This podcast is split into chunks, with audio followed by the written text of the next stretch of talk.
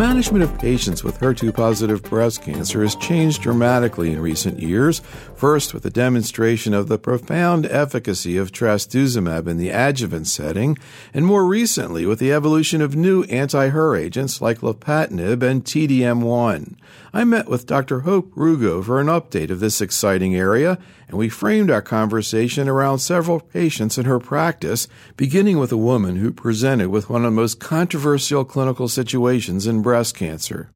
This patient is a sixty-six-year-old architect, no children, works a lot of hours, actually kind of lived at her workplace with her husband where they shared a business. And she had a screening mammogram that showed a spiculated mass, and an ultrasound showed a zero point eight centimeter hypoechoic lesion.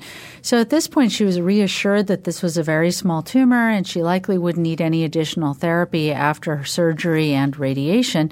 And so she was feeling relatively positive about her disease. So she had a lumpectomy and sentinel lymph node biopsy, and this showed a zero point seven centimeter intermediate grade invasive ductal carcinoma. The markers showed the tumor to be estrogen and progesterone receptor positive, was strongly estrogen receptor positive and modestly progesterone receptor positive at about thirty percent. And H E R two new testing was positive with three plus staining, and FISH testing was performed and showed a ratio of eight point two. She had one sentinel lymph node removed, and this was negative for metastatic disease. So now we're looking at a situation where she has a H E R two positive and E R P R positive tumor, but yet it's node negative and small. And very small, you know, only uh, stage one B. And when this patient presented, it was before the most recent data presented at San Antonio from M D Anderson and the Belgian group, where they looked at a data set of patients who had very small tumors, so one centimeter and smaller.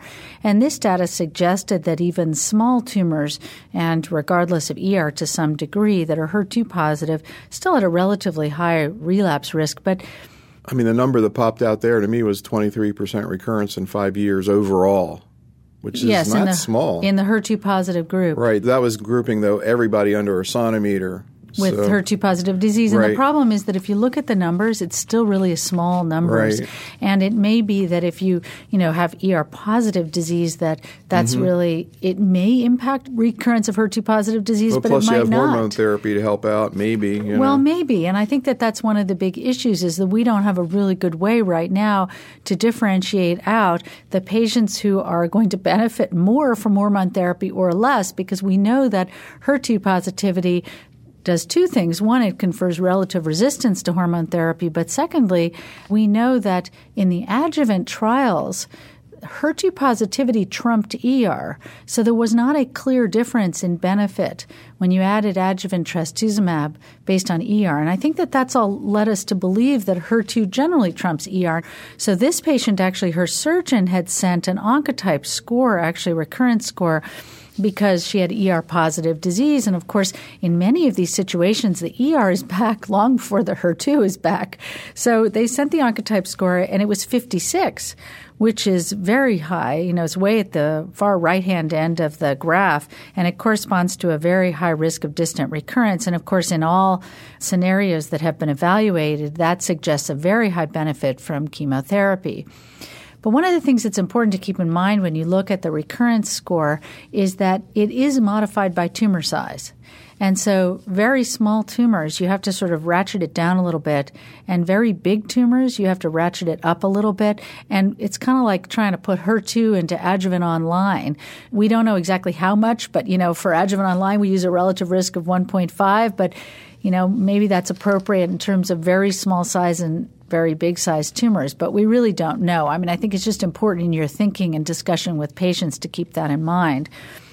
So here we have this patient who's absolutely determined when I met her not to get anything other than hormone therapy and fully expects that that's the appropriate treatment for her cancer and has never really had any medical issues in her entire life, never even taken a non-steroidal. And now she has this small node-negative tumor that's H E R two positive and E R positive with a very high recurrence score. Let me ask you something. As you think about what to do with this lady, are you actually considering the recurrence score? Is recurrence score a legitimate thing to consider in decision-making in a patient who has a H E R two positive tumor? Well, you know, it's interesting. For most H E R two positive tumors, it's not going to have any impact because they're usually a little bit larger or node positive or higher grade. And, you know, or if suppose you had a larger E R positive, H E R two positive tumor with a low recurrence score, would it discourage you from giving chemo or trastuzumab? Well, that's the thing, is that most people aren't going to send the recurrence score on a larger node-negative H E R two positive tumor because everybody's convinced we should give chemo, and that was the inclusion criteria. If you had a tumor greater than one centimeter, regardless of E R, you were eligible for both the B C I R G and the European HERA trial. So I think that You know, that group, I think, sets outside of where we think of the recurrence score. But where we do think of it is in these patients who have tumors that are one centimeter or smaller, and particularly the E R positive tumors, of course, where recurrence score is relatively validated. And in that situation, you know, of course, if you don't want to know the answer, generally you shouldn't send the test. And we don't have the validation. But I have actually had a single patient, being that the N of patients that I send a recurrence score who have H E R two positive disease is very small, you know, if I was going to make the decision. But I have had a patient who was a little older, in her late sixties, and had a small E R positive, H E R two positive tumor and had a recurrence score sent. And the reason why I sent the recurrence score was, again, you know, this tumor, I think, was about one point two centimeters. It was a little bit bigger.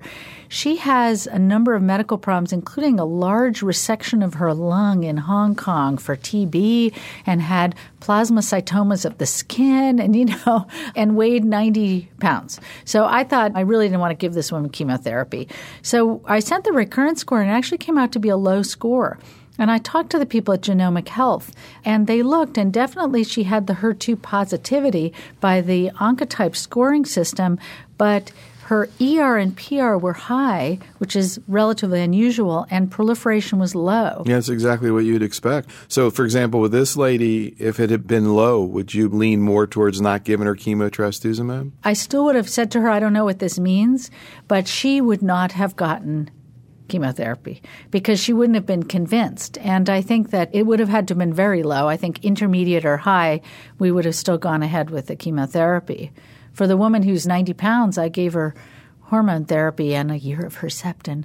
But I'm saying that without really softly. Chemo. Without chemo? There's no validation, no chemo. Yeah, and you know, it's funny because when the adjuvant trials came out, I thought a lot of people would end up getting trastuzumab without chemo, and you don't hear people talking about that too much. Well, I think that even though the metastatic trials looking at trastuzumab and lapatinib with aromatase inhibitors versus not, the aromatase inhibitor without, you know, even though they both reached their endpoint and were positive trials, the results weren't earth-shattering. So people didn't have a long progression-free survival. So we do believe, and based on preclinical data, every trial that we've done, that these cancers are exquisitely chemotherapy sensitive, and there's tremendous synergy with chemotherapy and H E R two directed therapy. This is really interesting that you bring this case up, because what I've been hearing in terms of node-negative, smaller H E R two positive tumors consistently from investigators, and all admitting that that's just a global impression, is they kind of use about a zero point five centimeters as their breakpoint. So this woman, a lot of people, because it's zero point seven, would have just gone ahead and given her chemo trastuzumab.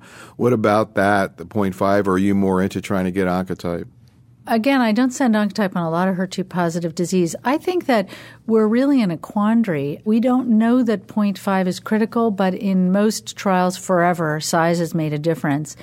So I think that it's reasonable to say if a tumor is E R positive and H E R two positive and less than zero point five centimeters, that you could forego chemotherapy and use hormone therapy alone. I think where the complication comes in is then should you give trastuzumab, since we have no data to support it in the adjuvant setting. And that, I think, you have to individualize for a very young woman. I think most of us would probably lean towards giving the trastuzumab. In contrast, if you have an E R negative H E R two positive tumor, I think you'd be hard-pressed to find a tumor size other than in situ cancer where we would not use at least some chemo and trastuzumab because of the higher risk in that patient group. The one patient I was mentioning where I didn't use chemo, you know, it's because I was worried about the morbidity in that particular patient, not this one because she had so many medical problems. So what happened with this woman? So with this woman, what I did was have a lot of discussions with her. We had our initial meeting, and I said, look, you know, here's the data from the B C I R G trial in node-negative patients. Your tumor's a little smaller, but you can see that it benefited patients with E R-positive and E R-negative disease. You have a high recurrence score, and I would really recommend you do a short course of chemotherapy and a year of trastuzumab and adjuvant aromatase inhibitor therapy. And she said, oh, goodness, no, I don't want to do that. And I can't do it because the most important thing in my life is my work. And if I lose my hair, everybody will think I'm dying and I'll lose all of my business in my architecture firm, small firm, doing mainly sort of external business, not small houses. And so I said, well, look, you know, I think this is really important. Why don't you get a second opinion? And she said, well, I don't want to travel around. So what I did was I did my national tumor board. I email a bunch of people the story and see what they say. So I emailed a bunch of people, and everybody would give her a short course of chemotherapy and trastuzumab except for one person, one of the sort of you know, international key opinion leaders. And he thought for such a small tumor, an aromatase inhibitor and trastuzumab would be adequate therapy, an but stood out alone. Trastuzumab, interesting. And he said you could forego the trastuzumab as well. So what I did was, because I had one disagreeer, I sent it out to a few more people, and they all wanted to give chemo. And then I asked a number of people at meetings. So I reported to her all of this data, tallied it up, and talked to her a lot. And she talked to some people who got chemo and visited the infusion center, and eventually she agreed to get chemotherapy. And we actually have now opened a trial. It's a multi-center trial run out of Dana-Farber, which is a great treatment for lower-risk H E R two positive disease. It's weekly paclitaxel for twelve weeks, very minimal toxicity, and most people don't even lose all their hair, and it starts growing back while they're still getting the paclitaxel, and a year of trastuzumab. But she actually was diagnosed and treated before that study opened. So I gave her docetaxel and cyclophosphamide for four cycles and a year of trastuzumab. And she has become the poster child for adjuvant chemotherapy. Mm. She went through her treatment. She didn't tell anybody. She wore her wig. Only one person guessed. She worked fine. She didn't lose any business. And she looks fabulous now because her hair's grown back all curly. So she looks tremendous, very fashionable and stylish, and is out talking to patients about how she was able to get through it. So sometimes I'm nervous because she had such an easy time. I guess we should point out, too, for the surgeons that this regimen that you gave her, the docetaxel cyclophosphamide, or so-called T C, has really been utilized a lot more now in the H E R two negative situation, and kind of starting to replace anthracyclines or adriamycin along with cyclophosphamide in clinical practice. What's been going on in your own practice from that perspective? We use a fair amount of T C. We give it the way it was published by Steve Jones, but we also use about somewhere between three to five days of Neupogen G C S F because mm-hmm. I found when I first started treating patients, the first two patients got admitted for febrile neutropenia and had some mouth sores, and I thought, well, even if the rate's about twelve, fifteen percent, I'm not going to take that risk with the patients. So we give them the Neupogen. They don't complain. They love the Neupogen. Sometimes I can go down to three doses, and most Most people do extremely well with it. It's very well tolerated. And the thing I really like about that regimen is that there isn't the nausea and vomiting with A C. And with A C, the nausea and vomiting can be very unpredictable. So, for example, you'll have three people do fine, and the fourth person will have to come in for hydration every day after their chemo and need lots of drugs and still be thrown up. And so I think that that's a benefit of the T C regimen. Some people who are maybe later adopters of that kind of shift in adjuvant therapy have said, well, it could be a more difficult regimen, but I haven't found that to be true in practice with the growth factor support. We've seen a real shift away from anthracyclines, not just in the H E R two negative situation, but even in the H E R two positive situation, and where you have another sort of T C slash H, docetaxel, but this time with carboplatin. I'm curious, in your survey, when people said they wanted to give chemo, which chemo did they say? I'm guessing a lot of them were not anthracycline-containing. because she had such small size disease, so by size was low risk. And, of course, everybody saw the recurrence score as well. The recommendations were either the Dana-Farber trial, which we didn't have quite open, or a T C-type regimen, short-course chemo. Some people would give A C followed by trastuzumab. I think that those recommendations still are all over the map. I think probably there's a little enclave of senior breast cancer oncologists who are still very much seated in anthracyclines as being part of the standard regimen for most patients, particularly H E R two positive disease. And I think we need more data before we would abandon anthracyclines in general. But T C, there's no risk of getting secondary leukemia and no, even though these risks are low, no cardiac toxicity. Right. Now, you're getting into this issue of Oncotype and looking at new situations such as, I mean, maybe it's not new, but different than what a lot of people think about here in a H E R two positive situation. Another thing that's come out on the table over the past year is using Oncotype in patients who have node-positive tumors. What are your thoughts about that? You know, this is a really complicated area, and I think that Oncotype can be used more safely in patients who have minimal disease in node, sort of those gray area cases. I am sure that we are treating patients who have node-positive disease with chemotherapy who are not benefiting. But I don't think we know who those are yet, either by a recurrence score or by mammoprint. I think that where I would be comfortable using Oncotype if it was reimbursed would be in patients who have, you know, a micromet in a node, strongly E R P R positive, postmenopausal women, very low-grade tumors, where a low recurrence score would convince me to use hormone therapy alone. For patients who truly have node-positive disease, although the benefit from the chemotherapy given in the intergroup trial that Kathy Albane presented, which was a F A C type of regimen, no taxane, you know, different kind of schedule and dosages, et cetera, than we use now, the relapse rate was still very high in the patients who had low recurrence scores. So I think that rather than taking the lesson from that that we should not give chemo, I think the lesson we've taken is that we need to give chemo in a smarter way. Yeah, if you have a patient who's a significant risk, of course that's a difficult personal situation for a patient to look at, but if the chemo is not going to lower it, why give it? I agree. I think that that's sort of the opposite perspective, but we only know that C A F or F A C chemo isn't going to lower it. So then how do I tell a patient that dose-dense A C T isn't or TAC or, you know, say epirubicin followed by docetaxel? I mean, there are so many regimens that have been published since then that have shown advantages over the sort of old standards that I think that we don't know. And we're extending duration, obviously, of hormone therapy, which may play a big role too. But for all we know, these all work in concert. And I guess one retrospective study of a subset of patients isn't adequate, and the relapse rate was too high. There are two reasons why I wouldn't use it in truly node-positive patients. But I would feel comfortable in patients who have I T Cs or nanomets or micromets. And I think that, you know, recent data has suggested from San Antonio that there is a continuum, as we would expect, where your recurrence risk goes up a little bit if you have some cells in the node. It just doesn't go up as much as if you have a truly positive node. Now, this woman, has she finished the trastuzumab? She is, I think, just finished with her trastuzumab. And so she's on hormone therapy mm-hmm. at this point? She's on an aromatase inhibitor. And how's she doing on that? She's doing great on it. It's so funny that she ended up being this poster child for everything, but she is. And no she's arthralgias? Doing really well. She has very minimal arthralgias, well controlled with N SAIDs. Now, I have found that sometimes the arthralgias get worse over time, so we'll wait and see.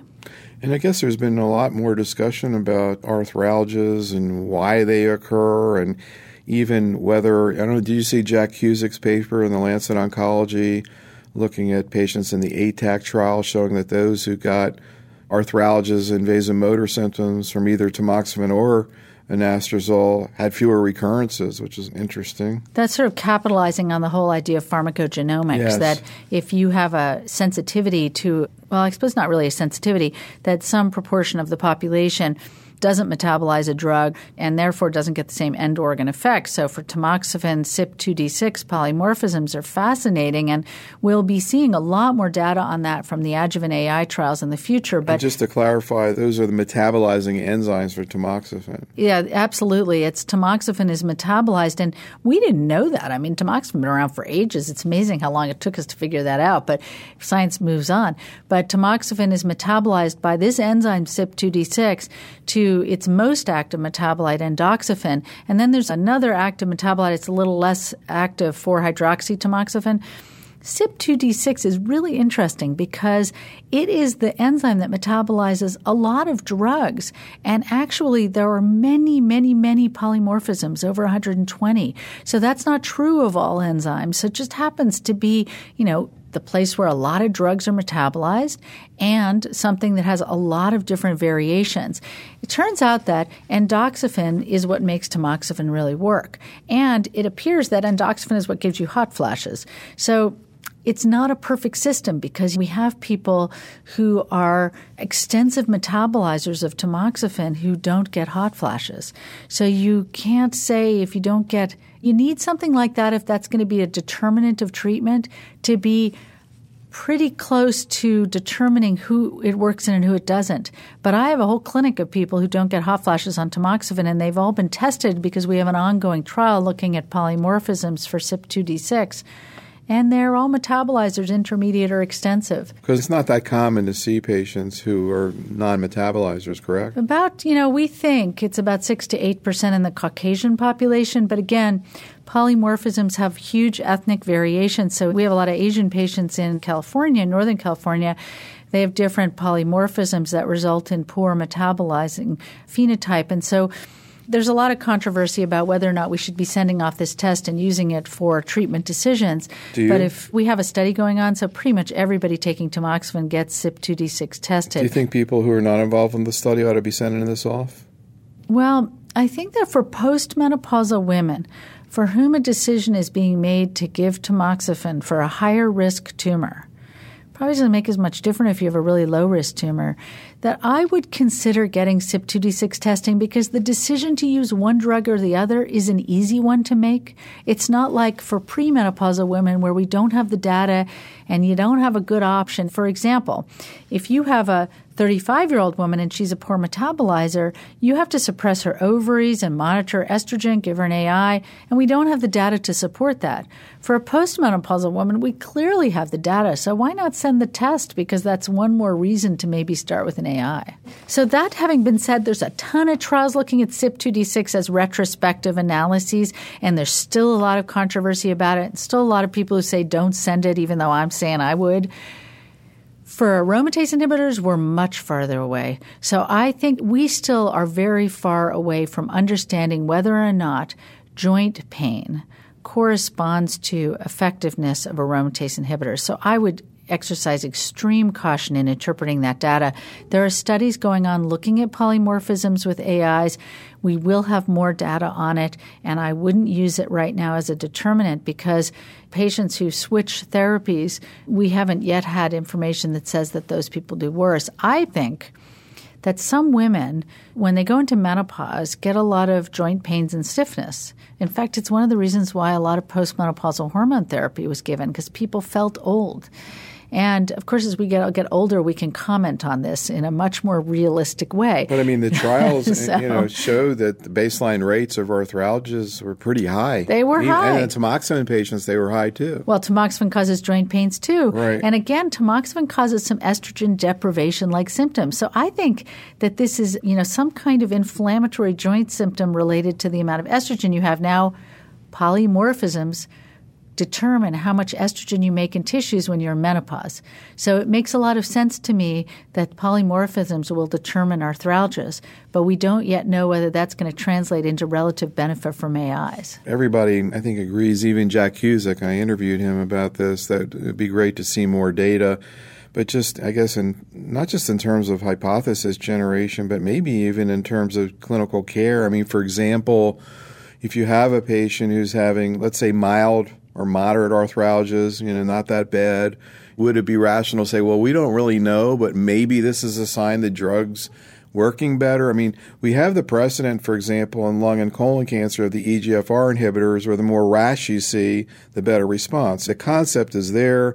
Maybe it's too early to be talking about it, but it just seems like it makes sense.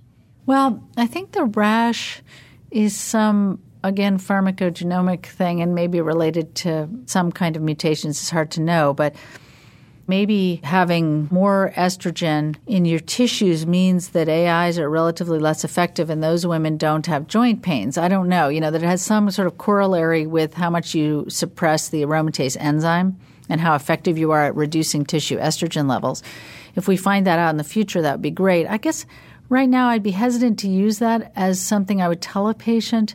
I think that I use the data, which I think is sufficient, of A Is versus tamoxifen to try and encourage women to stay on their A Is for as long as possible with N SAIDs, et cetera. Do you have any sense about the adherence of patients to not just A Is but tamoxifen? There are data out there suggesting that maybe patients are not taking their medications as frequently as we think. What's your take on that?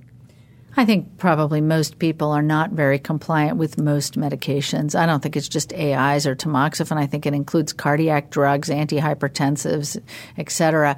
And drugs that cause symptoms are going to be more affected by compliance than drugs that don't. You know, it was a big problem with oral C M F treatment. So I find there isn't a good way for us to assess compliance. But since generally we've seen better outcomes with the A Is, people must be taking it most of the time. They get a lot of symptoms from it. And, you know, they're worried about their cancer. So I think that mostly being compliant is adequate. I always ask patients, and we look at their refill records, but that's just something we have to be doing as part of our care of patients. Why don't we talk about your second patient? So this is a forty-four-year-old professor, actually, at one of our big universities, who's healthy and premenopausal, and she'd been getting her yearly mammogram. She felt a lump in her right breast, and in April of oh eight, she had her mammogram. She had seen her doc, and her doc said, you know, I don't really feel this, and but why don't you go ahead and do your screening mammogram, which is due. And that was read as benign asymmetry in the upper outer quadrant of her right breast, and so she, you know, was very much reassured. But she continued to feel this mass and is quite anxious and felt, you know, eventually that she wasn't really comfortable with just the mammogram. She works actually – she's a researcher in health policy, so she has access to lots of people and was asking about it. So you have she such asked, interesting patients. Are all your patients – I mean, every time you present a patient is like – most of them are actually pretty interesting people. That's one of the kind of interesting parts of being a medical oncologist, meeting all these people with different worlds. So in June of two thousand eight, she actually requested and got a diagnostic mammogram, which now shows a one point four centimeter spiculated mass in the same place as the asymmetry. And an ultrasound confirmed that this was a hypoechoic mass. So she got a core biopsy, and that showed a one point five centimeter intermediate grade invasive ductal carcinoma that was estrogen and progesterone receptor positive and H E R two negative. And at the time, she didn't have a lot of palpable disease. You know, in fact, people had a hard time feeling what she was feeling, that surgeons eventually were able to feel sort of a density in that area, but no palpable axillary lymph nodes. So because she was very anxious to avoid chemotherapy and was thinking maybe she could avoid more treatment if she did a mastectomy versus a lumpectomy, she really didn't want to get radiation therapy. She asked for an Oncotype recurrence score to be sent, and it was fourteen, which is on the low end. So she's very happy, as was her surgeon, all was good. But, of course, from her core, the surgical margins were positive. So an M R I was also obtained, and this showed enhancement over twenty-five percent of her breast, but it was thought that this might represent – it was clumped enhancement and thought to be probably due to D C I S. So she goes ahead and, you know, small tumor, no hurry. She waits till the school year ends and she does her elective mastectomy without reconstruction. And her pathology shows it's four point two centimeter grade two invasive cancer, mixed ductal and lobular, and two out of three sentinel lymph nodes were positive, and the largest focus was a centimeter. So this was not a subtle node-positive disease. So she had a full dissection, fourteen additional nodes, and they were negative, and then came to me for a discussion of treatment options, completely shattered by these pathology results. And what were you thinking? Well, so, you know, it's interesting. She had a much bigger tumor than was shown by her ultrasound or mammogram, and that's not unexpected in a premenopausal woman. And also, in fact, she's got a little lobular in there. And how much mm-hmm. was lobular? Well, you know, it still is a ductal cancer, even if it's mixed, because there wasn't any purolobular cancer there, but it's probably about twenty-five percent of the tumor mass. And that part is, as you're alluding to, much less likely to be seen by mammography. And in fact, often we don't even see the full size of the tumor by ultrasound because it doesn't clump as well, you know, make a mass. So maybe that played a role as well, but she was completely overwhelmed by the idea that all of these studies would have missed it. Now, the M R I was done outside at a community hospital, and I just want to sort of put in a little comment about that, which is that we often see different things with our state-of-the-art diagnostic M R I imaging of the breast. I mean, we started M R I imaging. We were one of the first places doing M R I imaging and have very strict protocols. We have radiologists who only read breast M R Is. And I think you have to be very cautious with when you're really trying to find out the details with where you have your M R I and who reads it. So that's just one caution. So we're thinking, okay, four point two centimeter, E R P R positive cancer. Nonetheless, she has two positive nodes, so that's biologically very important to me. I don't really know how to evaluate the Oncotype score, again, in a premenopausal woman with positive nodes and a big tumor because we just don't have the validation data. This kind of patient really was not well represented in the intergroup trial of Kathy Albane that we were talking about earlier. So I said to her, you know, our standard chemotherapy for a node-positive tumor is dose-dense A C T or TAC chemotherapy, and this is what we do. But we have a really interesting national clinical trial that you could enroll on, and that trial is looking to see whether or not bevacizumab or Avastin adds to adjuvant therapy. And here's the basis for this trial design. We've got some preclinical data, and we have two first-line trials in the metastatic setting with taxanes showing a marked improvement in response and a doubling of time to progression with paclitaxel and some improvement with docetaxel, even though they stopped the chemotherapy before patients progressed in the Avado trial. So, you know, here's the trial, and here's the upside and downside and toxicity. In the ECOG fifty-one oh three trial, which is the trial I'm referring to, it's actually a two to two to one randomization schema so that arm A receives A C T, and you can give the A C either every three weeks or dose dense. The T is given weekly, so paclitaxel weekly for twelve weeks, very well tolerated. And you get a placebo infusion if you're in arm A. Arm B, you get bevacizumab. Arm C, actually, at the end of chemo, they unblind it, so the patient knows, and then you receive a year of bevacizumab, so nobody gets placebo when they're not getting chemo otherwise. If you think about it, it's kind of trying to adjust up front a question we never addressed with adjuvant trastuzumab, which is, could you get away with just giving it during the chemo, or do you need to do what we're all doing now, which is continue out by itself for a year? Absolutely. It's incredibly important because we've all become biased to, you know, give a year of trastuzumab and maybe longer if somebody had really, really bad cancer. You know, it's hard to know. And this study, I think, is incredibly important in terms of letting us know. And it's a very clever design as well because, you know, patients aren't going to take a placebo for a year. So it's a very clever design where you don't know during the chemo, but then you're unblinded towards the end. You actually can be unblinded by the ninth or tenth cycle of paclitaxel to help with planning. And so I found patients to be very receptive to the study. They're really, really open to it. And I haven't had a patient who I wanted to enroll in the trial elect not to participate. So this lady joined the trial? She did. She read a lot about it. We talked a lot about it, not as much as the first case about that T C trastuzumab, but because she knew she needed chemo. And she did the treatment, and she actually did pretty well with it. I mean, What did I think she get that- randomized to? She was randomized to arm B because she's already been unblinded.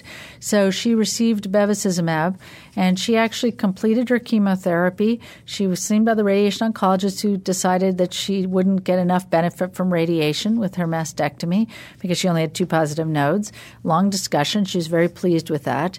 And she started on her tamoxifen because she's premenopausal with a discussion ongoing about whether or not she should have ovarian suppression if her menses recover. She's still amenorrheic, and then go on tamoxifen. I'm a big proponent of ovarian suppression, particularly in high-risk E R-positive cancers in premenopausal women. And the data from N S A B P B thirty reinforces that, where women who had amenorrhea for at least six months had a better outcome. So I just want to briefly ask you, because we don't want to get too medical oncology here, but if you have to look back over the last year or so, certainly one of the most exciting moments was at the San Antonio meeting when Sasha Vokolja presented a phase two study on an agent called T D M one, and I know you actually brought a patient to present, but maybe you can just explain what it is. Yeah, and we actually enrolled quite a number of patients in that trial. I'm a co-author, and I've just enrolled in the now closed second generation phase two trial. This is a fascinating drug, a smart bomb approach. It's trastuzumab or Herceptin linked with a very special linker to a chemotherapy drug called derivative of maytansine one. And this drug, D M one, so it's called T D M one, is actually very similar to the vinca alkaloids like vincristine or vinarelbine. And what this drug does is it actually destabilizes the microtubules that are important for cell division, so it causes cell death. But the drug has been around for a long time and was tested in phase one trials in the past, but it was way too toxic, caused hepatic toxicity and low platelets, the low platelets being the dose-limiting toxicity. So when they tried to make T D M one, the first problem they had was finding a linker. So there's actually some really interesting research data on finding the right linker that won't let the D M one go in the circulation and cause unacceptable toxicity. But now they've got a good linker, and what happens is the trastuzumab binds to the receptor, and then the complex, the T D M one, is internalized, and the linker has to be digested inside the cell to release the D M one, and you get very little free drug exposure.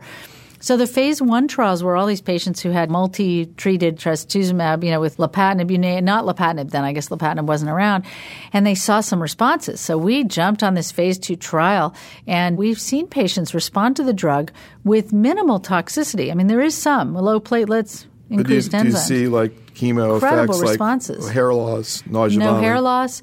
Some, a little bit of nausea and vomiting, a little bit of systemic effect, as I mentioned, the low platelets. But nothing like what you would see with a patient really getting systemic chemo. No, and not the kind of fatigue and symptoms. I mean, some patients get release of drug, but it's small numbers, and the responses are dramatic. You know, people progress, obviously, but we have excellent responses in patients who have disease refractory to both Herceptin and lapatinib or Ticurb. So it's a really remarkable agent, and actually Mark Pegram was telling me that they're just now opening the pivotal trial, which is looking at lapatinib and capecitabine or Ticurb and Xeloda compared to T D M one. So the whole idea is you could give this drug without chemo because you're carrying the chemo along with it. So I know you actually brought this whole complicated case of a patient who received T D M one. She had already had a ton of prior therapy, pericardial tamponade. Sounds like she was in deep trouble. Yeah, we actually didn't think that she would survive very long. She was a mess. I mean, she had a huge chest wall mass uh, causing compression of venous structures and a huge swollen arm. I mean, massive, and pericardial tamponade. She was a mess, couldn't breathe. And she, you know, we tapped her, made her well enough performance status-wise to go on the T D M one trial. And she's on it a year later. She just went on the extension trial with no disease. So she's still getting it? She has no disease. Wow. She had a complete response. She did. Amazing. I'm hearing stories from all the investigators who participated in the study. Really interesting and important for surgeons to know about in terms of moving forward for the future. Yeah, the funny thing from the medical oncologist's perspective is that the insurance companies come back to you and say, why are you getting scans every three months on this patient who has no cancer?